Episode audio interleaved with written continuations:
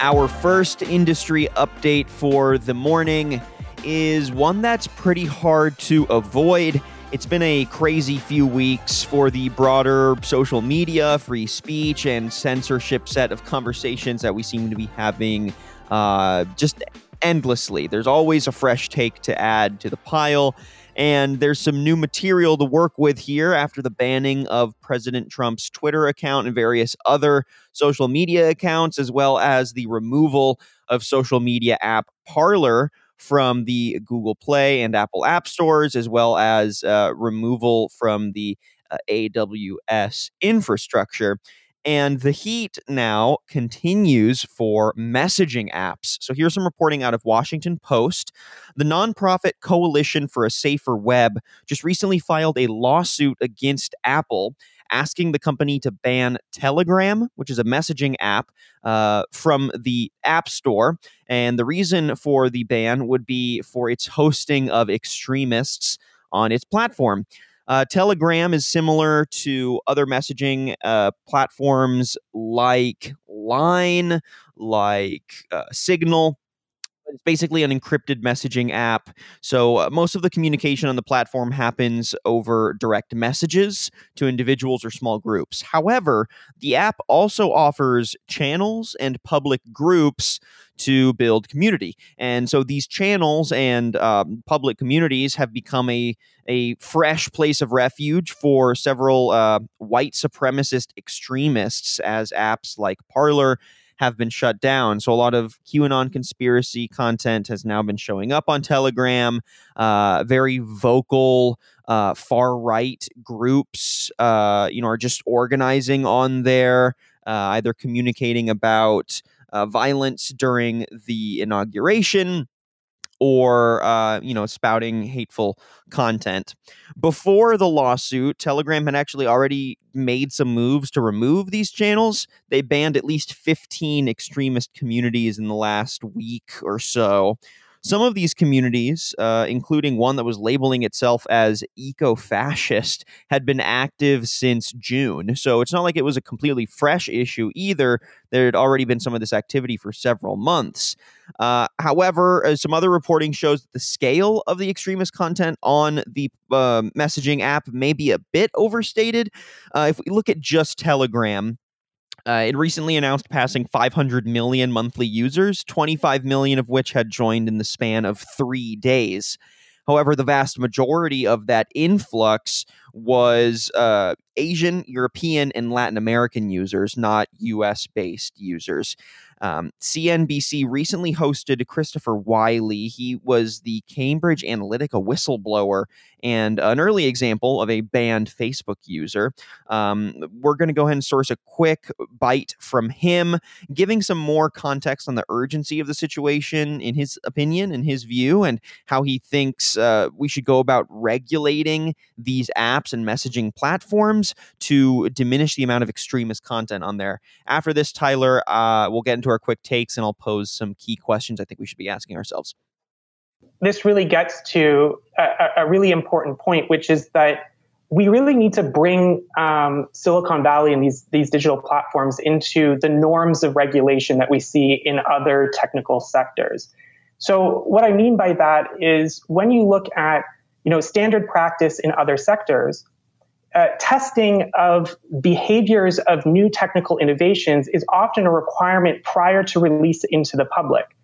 And so when we look at the you know long-standing uh, behavior of some of these algorithms to disproportionately preference disinformation, hate speech, etc., this should have been caught in some kind of due diligence process by these platforms.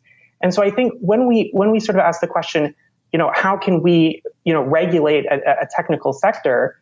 Um, we, we do it all the time. Uh, and so just because it's, you know, at scale and it's in, in real time, that doesn't give, you know, these companies a pass to say, well, you know, it's complicated, so we'll just leave it there. I mean, imagine if we let but any other technical sector, you know, use that excuse. We wouldn't accept it.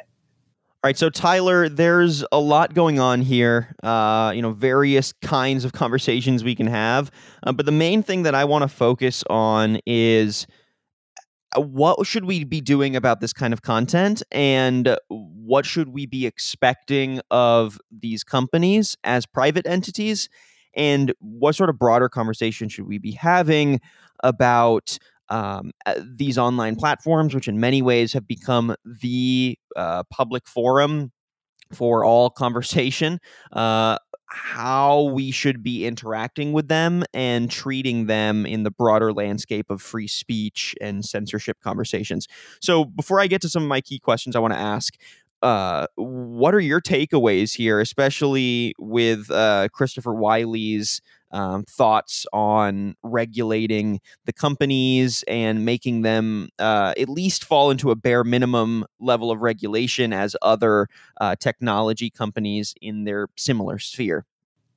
It's a tricky conversation to me because you, you feel like you end up talking yourself in circles to a certain extent anytime I have these these kinds of, of conversations. And uh, I guess at the heart of it is that um, the more wild and outlandish and um, and uh, maybe untrue certain statements are, the more traction they get on these platforms because of algorithms and because this whole thing works, uh, the, the way this whole thing works. So the more interaction that you get with a post or, you know, something that you say or something flagrant that's out there, uh, the more that it's going to uh, get generated into people's feeds, right? That's kind of just how the whole thing works. And anytime people are people are the content that are making up a uh, a particular platform, a website, like any kind of social media, you end up with you end up understanding, I, I, suppose, like all the different views that are out there, and it's the most extreme ones that are going to get amplified.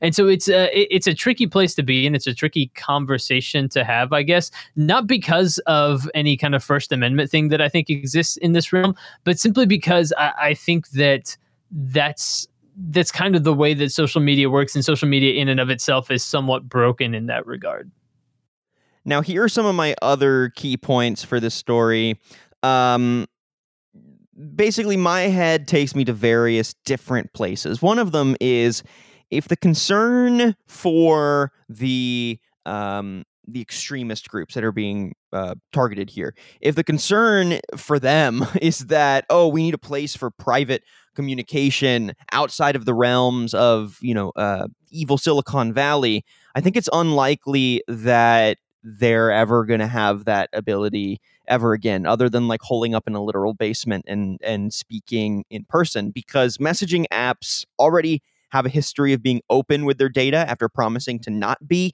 For example, WhatsApp one of the uh, most popular encrypted messaging platforms, uh, is now a Facebook company, and they recently announced that they would update their policies in terms of service to allow sharing of WhatsApp data with Facebook. So that uh, you know wall between Facebook and WhatsApp is now gone, and since most, if not all, of these apps are centralized around core servers under the discretion of their company, rules around data privacy can change at literally any time. There is not um, a sort of checks and balance there.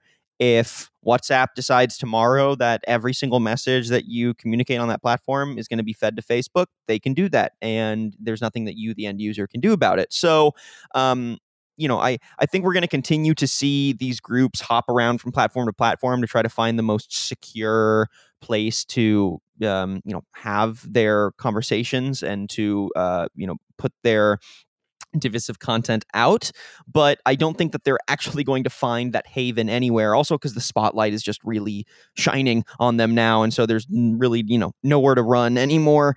Um, I think we should also be cautious as we talk about this um, for that very reason about banning entire platforms over a a single use case, right? So if we look at Telegram.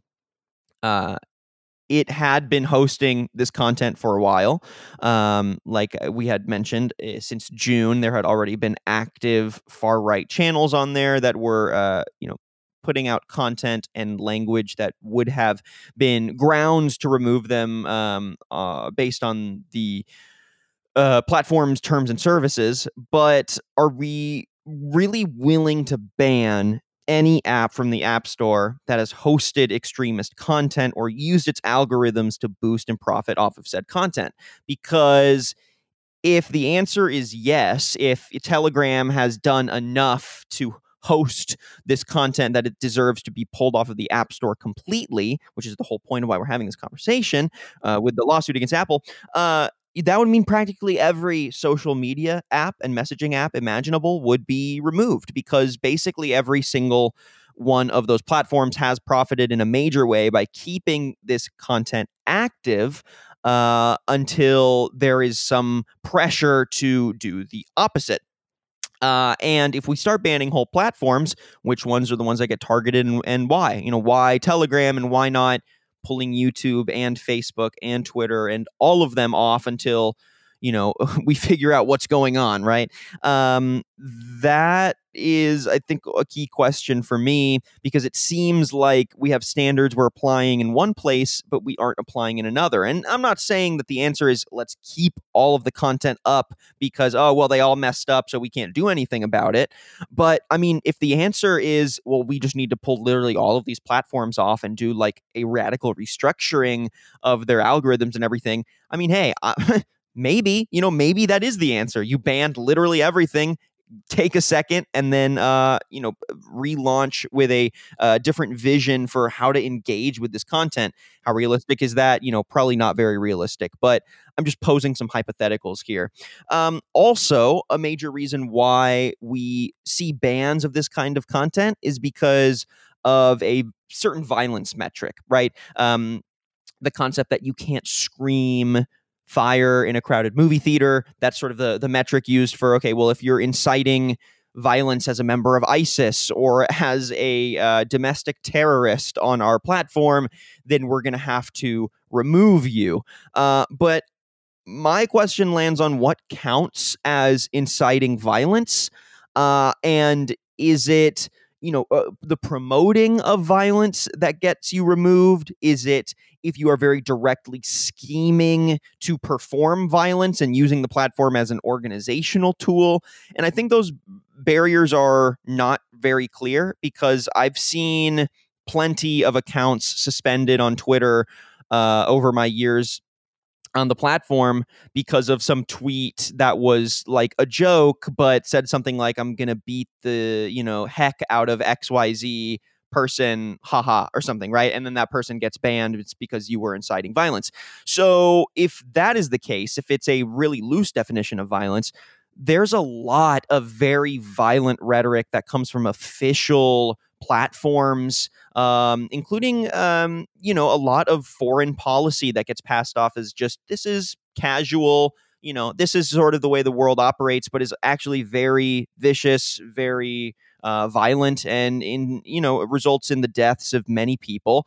Um, led by you know U.S. policy officials, uh, European policy officials, and that content doesn't get removed you know it's not necessarily saying we're so excited to like slaughter xyz people but it does have a lot of violent context and subtext and that stuff is just seen as like oh yeah these are official comms this stays up there's no problem here right? So it might seem like i'm drawing slightly different parallels here but i think just the definition of what is violence and how do we remove violent content isn't really clear uh, and in a lot of ways allows for really overt violence on the platform. I, I, think there's just a disconnect there that we need to be talking about.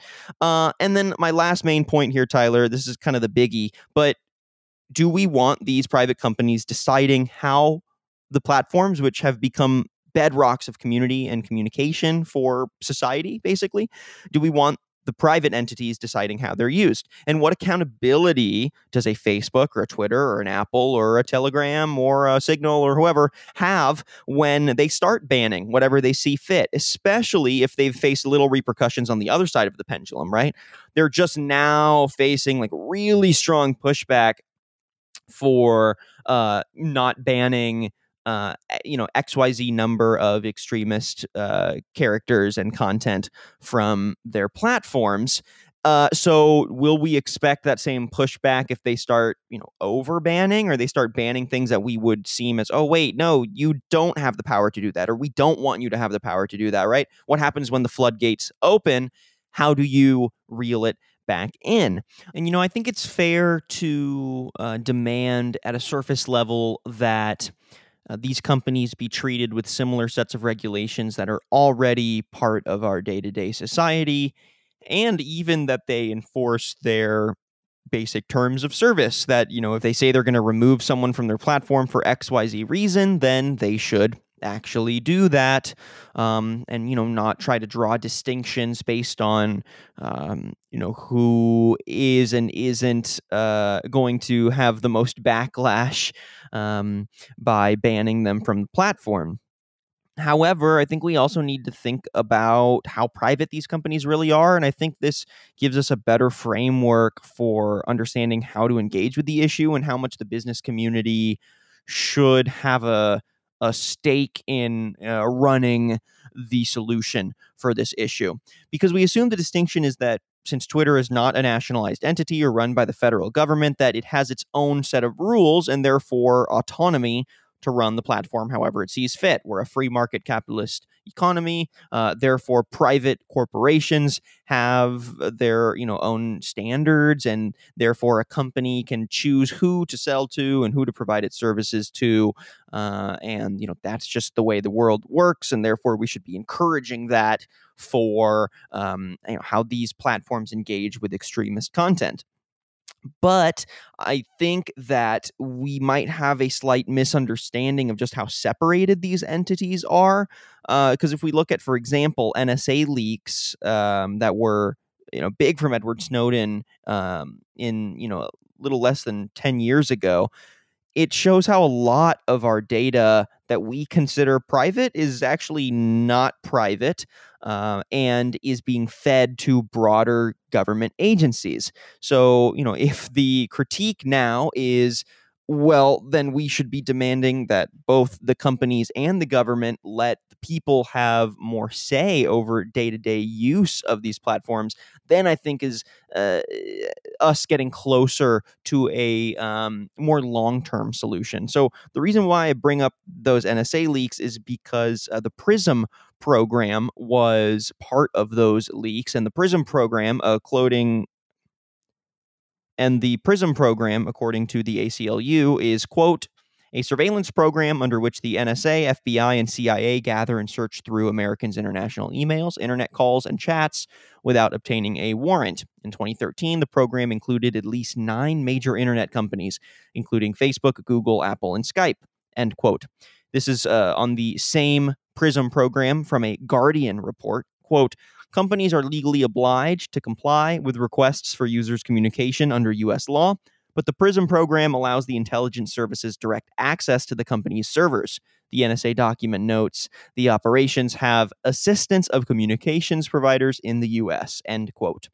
So, if the federal government and the broader security state already has carte blanche use of data from these tech companies and platforms, and uh, full discretion to use the data however they want to uh, police or to spy or to have oversight over day to day lives of uh, Americans, then in my opinion, I think it becomes clear that at every level, the end users, or you know the citizens if we want to impart language that maybe uh, maximizes how important these platforms are to day to day the users the citizens they have no say in how the platforms are developed used and moderated uh, neither from the government uh, nor the companies themselves. So asking uh, the you know the government to regulate these platforms in a lot of ways is still mm, several steps removed from the actual end users deciding how the platforms best represent the user's needs. So, uh, you know, if we encourage actively that these entities ban content that we find uncouth, what happens when that lens get uh, gets pointed, excuse me, at other conversations that are considered outside the realm of normalcy. Uh, and, you know, I think the business community at large should be pushing for and finding solutions for how these platforms can get closer to a decentralized, user moderated, democratic approach to making the platforms equitable and less toxic. And, uh, that might sound antithetical to uh, a company like Twitter or Facebook making profits if it's um, you know slightly more democratic or decentralized.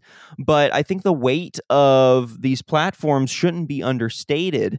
And if we're not going to be getting any insight into the algorithms on the back end if we're not going to be getting any say in who gets banned and why and if the argument is either um, you know we need to hand the reins over to our intelligence agencies to moderate these platforms or have private uh, entities within the companies moderate these platforms, uh, then we're kind of in between a rock and a hard place. And, uh, you know, I think it's to everyone's benefit if these platforms are. Um, are run and moderated in a way that is more user centric. What that looks like, you know, I I definitely am not sure. I'm not the expert on that front, uh, but I can pose the questions and I think those are the key takeaways that we need to be thinking about as we frame this issue.